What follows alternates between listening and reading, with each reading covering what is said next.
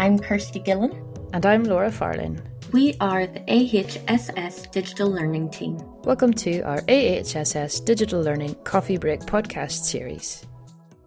It was really interesting to see projects that were trying to engage critically and in a deep and meaningful way in what does it mean to learn something online? What is the difference between sitting in a lecture for an hour, interacting with fellow students, interacting with a lecturer, watching a pre-prepared video? What is the difference between that versus an hour spent Googling the same subject or an hour spent on social media researching the same subject? You know, what's qualitatively different about what we offer as a university? So what can we add in terms of value for the use of a student's time? The team have a really interesting conversation with John Moriarty, who talks through just some of the ways that staff at Queen's University have adapted to the short and long-term changes in teaching and learning brought by the pandemic. John uses the context of his research interests, which include organisational working environments, employee interfaces, and work cultures and experiences, and reflects on some of the nominations in the innovation category of the AHSS Digital Learning Awards.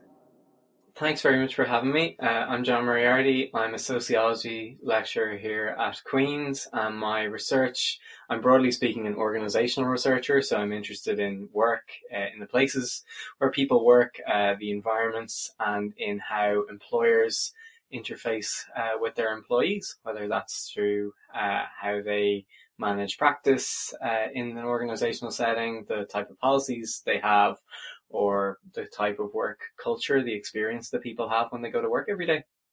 The first question I have for you, so we, just to set it in context, we ran some AHSS Digital Learning Awards, and you were looking at some of the nominations for the innovation category, and just based on your research and everything and your experiences, what have you seen there that has been of interest to you?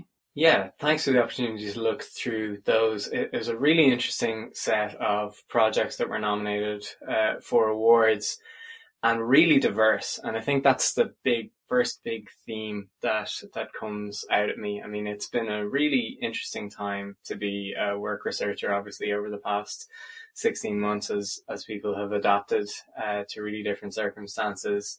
And in some ways, there are things that are quite universal, or, you know, things, you know, such as the enhanced role of digital media, of digital communications, of remote working for a lot of people, or socially distanced working for people for whom remote working isn't possible. So there are a lot of those universal experiences that people can relate to. But then there are really specific circumstances and contexts and specific challenges. And even within Queen's, within our faculty, you have people who've been trying to manage, you know, frontline training programs for students that are going into frontline services. Then you have students that are not as far along in their journey, who are just really trying to get to grips with, you know, life in university, life as a student. The interaction with other students, that's so key, the group work dimensions.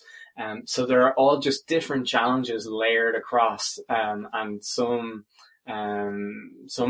academics, some lecturers are facing several of those problems. So yeah, it's the diversity across these different innovations is really interesting to me. And then the extent to which people have had to take a huge pause and then reflect on, well, why have I been doing things a certain way for however many years I've been doing them? And, you know, are there people who, you know, think on a regular basis, you know, either, you know, somebody like me who thinks about organizations a lot and thinks about workplace practices, or somebody who's, you know, maybe more on the educational side who thinks about modes of learning and modes of, you know, what we call pedagogy. So it was really interesting to see, you know, projects that were trying to engage critically and in a deep and meaningful way in what does it mean to learn something online? You know, what is the difference between sitting in a lecture for an hour, you know, interacting with fellow students, interacting with a lecturer, watching a pre-prepared video? What is the difference between that versus an hour spent Googling the same subject or an hour spent on social media researching the same subject. You know, what's qualitatively different about what we offer as a university? So what can we add in terms of value for, you know, the use of a student's time? And it's, you know, it's clear that there's lots of people that have been really engaging with that subject in terms of thinking about, you know, what is a really well spent hour from a student's perspective. So like a good example would be a lecturer in international studies who was using a student book club throughout the term. And, you know, there's a huge upfront cost to trying to set something like that up. You know, it's not easy from a lecturer's perspective. They have to organize groups, set up those groups in such a way that they can interact on Teams. If there's an assessment component, they have to replicate all of that on the e-learning platform we have on Canvas. You know, they have to give suggestions for books, give guidance, support all the groups, you know, build empathy between students who are in very different circumstances. Some students are very well set up to, you know, work away from home to get through their reading on their book. Some are have been very dependent on the library throughout the year, just in terms of getting a connection or getting a quiet headspace. So, you know, in a very well thought through exercise, which looks great on paper, there are just all these complexities that arise immediately that a lecturer just has to think their way through and navigate their way through. So, you know, the fact that people have sat back and reflected on, you know, what a student's experience is going to be of the year, and then tried to tailor that online version of the student experience with all these different objectives in mind. It's just, yeah, that's a really interesting theme that I found came through from a lot of the projects. So what we'd like to know is, what did the shift to online teaching mean for you in terms of, you know, personally and for your students, and also just for colleagues in the wider institution? Yeah, it's been really interesting. And again, just reflecting on some of those experiences that are reflected in those different projects, I think I can relate to a lot of the challenges and to a lot of the drives.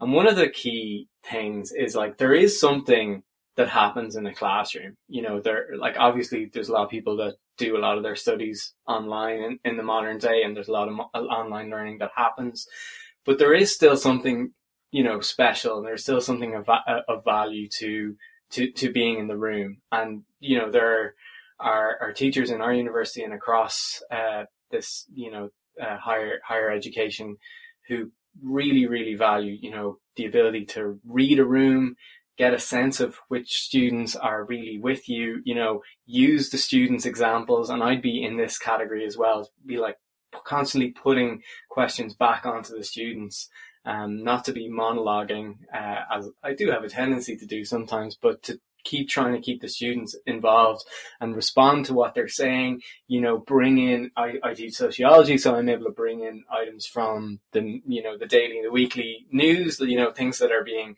discussed at the moment. Very often I teach a module called Digital Society. So very often the students are more up to date than I am on, you know, what exactly is the attraction of TikTok, or which, you know, online personality is gathering a big following, and what kind of controversial things that they're saying. So usually I'm finding out things in the classroom, and then trying to, you know, filter that through an understanding of, you know, what's the wider significance of this, and what can we take away in terms of broader learning about how society is structured. And there is a real challenge trying to replicate that online when you're doing this type of behavior that I'm doing here with you now, which is speaking into a camera, trying to gauge the extent to which the words are resonating with the person, and that's particularly difficult with a large group. So you have 100, you know, students, but as far as you can see them, they're just, you know, a box or an initial or a profile picture. Very hard to gauge the extent of engagement. So, you know, one thing I was really struck by was, you know, using that book group example, but also there was another good example where, you know, students delivered their own tutorials to one another. So putting it back onto the students, trying to replicate that interaction that you can generate sort of spontaneously in a classroom, but then setting up a structured way so that students are I don't want to say being put on the spot, but being just gently coaxed out of their comfort zone so that they're driving some of the discussion in the class, and that it's not, you know, all passive. I think, again, one of the challenges is because a lot of this teaching and learning, you know, is being captured in a way that it's being recorded and people can replay it. Again, it can be hard to convince somebody that there's a value to being really switched on and in the moment and following it and not be on their phone simultaneously or have multiple windows open in the background. So I think that thing of having students, you know, deliver tutorials or lead a discussion group, you know, really taking the front foot in the learning experience. That's something that makes it really clear. There is value to being there, you know, in that moment for you, because if you're the person presenting, you know, you're getting feedback from your fellow students, you're hearing yourself say something out loud, so you're making sense of it in that moment. Or if you're attending and you're participating in a tutorial that a classmate is giving, you know, you're giving them support, you're hearing it through the words of, you know, a peer rather than a lecturer. So maybe you're hearing it in a way that you can connect to. And there's something about being there in that moment that is slightly more valuable than just kind of watching it, rewatching it in a recorded way later on. So yeah, sort of coming back to your question in terms of how, you know, personally, I found it was you were constantly, you know, weighing up. You know, I found I was weighing up the you know, the benefits, the potential benefits to a student of doing things a certain way, trying to stay faithful to the original learning objectives that you know, that we all agree as a faculty team, and also just the challenge of just being present and trying to do something of value in the moment for the student. I'm interested to know what sort of strategies you built up from your experiences of the past year, and also your reflections and your observations of colleagues and students as well. What strategies are you hoping to take into next year and then the future after that with your own teaching and learning? And is there any kind of other ideas that you think would be good collectively to take forward into teaching and learning? One hard won lesson, I think, was thinking, as you say, a little bit strategically about the use of, you know, of digital communication, of the likes of video or audio for a student audience. I probably would have been on an area of the spectrum which would have been quite interested in using all those tools to the best of my ability and in a way that students can relate to. So I would have already been doing things like audio feedback for student assignments and things like that. But now when I'm thinking about communicating rather than one-to-one with a big group via a digital medium, I'm starting to think about, you know, what can you record or use? What could I use that is somewhat evergreen? So could be used again, you know, without me having to go through all that effort again a second time in the following year. And, you know, just recently I was watching back a summer school presentation that I video recorded last year. And I realized that for this year's group, I mostly wanted to present similar material, maybe updated a little bit. But I probably could have done that, you know, I could have used the same video had I been thinking at the time about using it over multiple years. So kind of having the core of the thematic material recorded on the video and then do notes or do exercises that bring it into 2021. But as it was, I had recorded it with a lot of very contemporary references to things that were happening in 2020, to the stage that we were at in the pandemic at that time. I think I was even referring to Liverpool as the reigning Premiership champions. So things like that, which date your video almost immediately. Think about just, is there a way to just keep it not bound in time in such a way that it might be of use to you, you know, without having to do a very involved editing job at a later stage. So I think the version of that I've done for 2021, I think that could be the core of a lesson or a lecture, in future years. And then, as I say, I can provide the sort of written material and guidance around that. And I think a lot of it, well, okay, again, I opted in a module to, by and large, in my teaching modules, not to do too much pre-recorded material and to mostly like hold the class in the scheduled time period. Now, some of the feedback I got was that the videos weren't exactly riveting, to which my response was, well, to an extent, you had to be there. You know, the point of doing it in the timetable period was to give students a chance to ask questions and input into the material.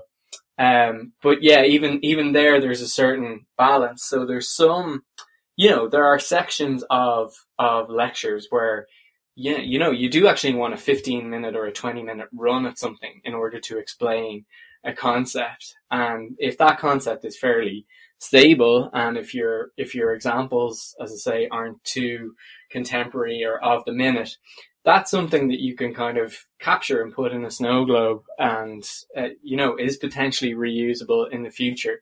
But it just requires maybe looking at a 2-hour lecture that I might have planned out in the past and seeing, well, which are the components that I'd like, you know, to be able to recycle. And then in a future year, you know, I might be able to post that section online and then be able to give that 15 or 20 minutes in class to do maybe a very brief overview of it, but referring to, well, you'll benefit from watching the video in full, but then giving it over to some class discussion time, some group work. So it's kind of nudging us towards, you know, an idea that's been in circulation for a long time about flipping the classroom and involving the students more and focusing on what you can do with them in the room, you know, what's important for you to be in the room for them to do and what can actually be moved into kind of a store of material. And as I say, that's not straightforward. There's a lot of work in pre-recording and pre-editing videos, but I think thinking about the way in which that can have, you know, make long-term savings over multiple years in terms of time effort. And a particular one that I probably would never have gotten around to this if not for the pandemic, but for a lot of years I've been doing kind of computer workshops where I was demonstrating live in a laboratory, you know, a statistical program that was new to students. And this year was the year that I finally got down to getting out a software video recorder and just creating a series of links and just breaking that sort of 12-week demo into a bank of videos. As I say, it was a lot of work, but they're more or less evergreen. They'll play just the same for the students next year. And I was pre-recording those so that we had fortnightly labs originally before we had to go into a second lockdown. But during those labs, I was actually able to just walk around the classroom and talk to people and let them pause their video for a second and talk through exercises that I'd assigned and issues that were arising. So just trying to maximize their use of me in that classroom. So I'll be sticking with that format in future years.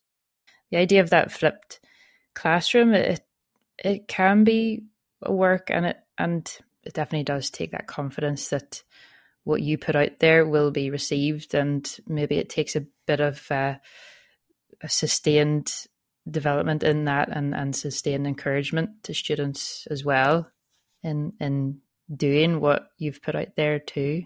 And I should say, this is not like anything like a universal prescription. You know, I'm not suggesting this is for everybody. And as I say, not every course has those components that you can sort of capture and put in a jar with vinegar to pickle it or whatever, just moving away from the snow globe.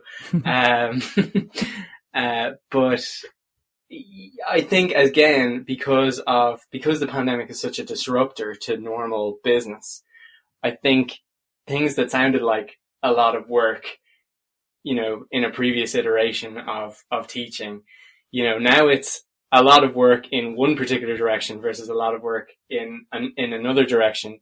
So in the year just gone, and because we're moving back on campus imminently, I hope people aren't listening to this and saying, oh, well, there's lost opportunities. I think if people look back over the material that they have, you know, whether it's creating additional class notes, whether it's some of the announcements, whether it's,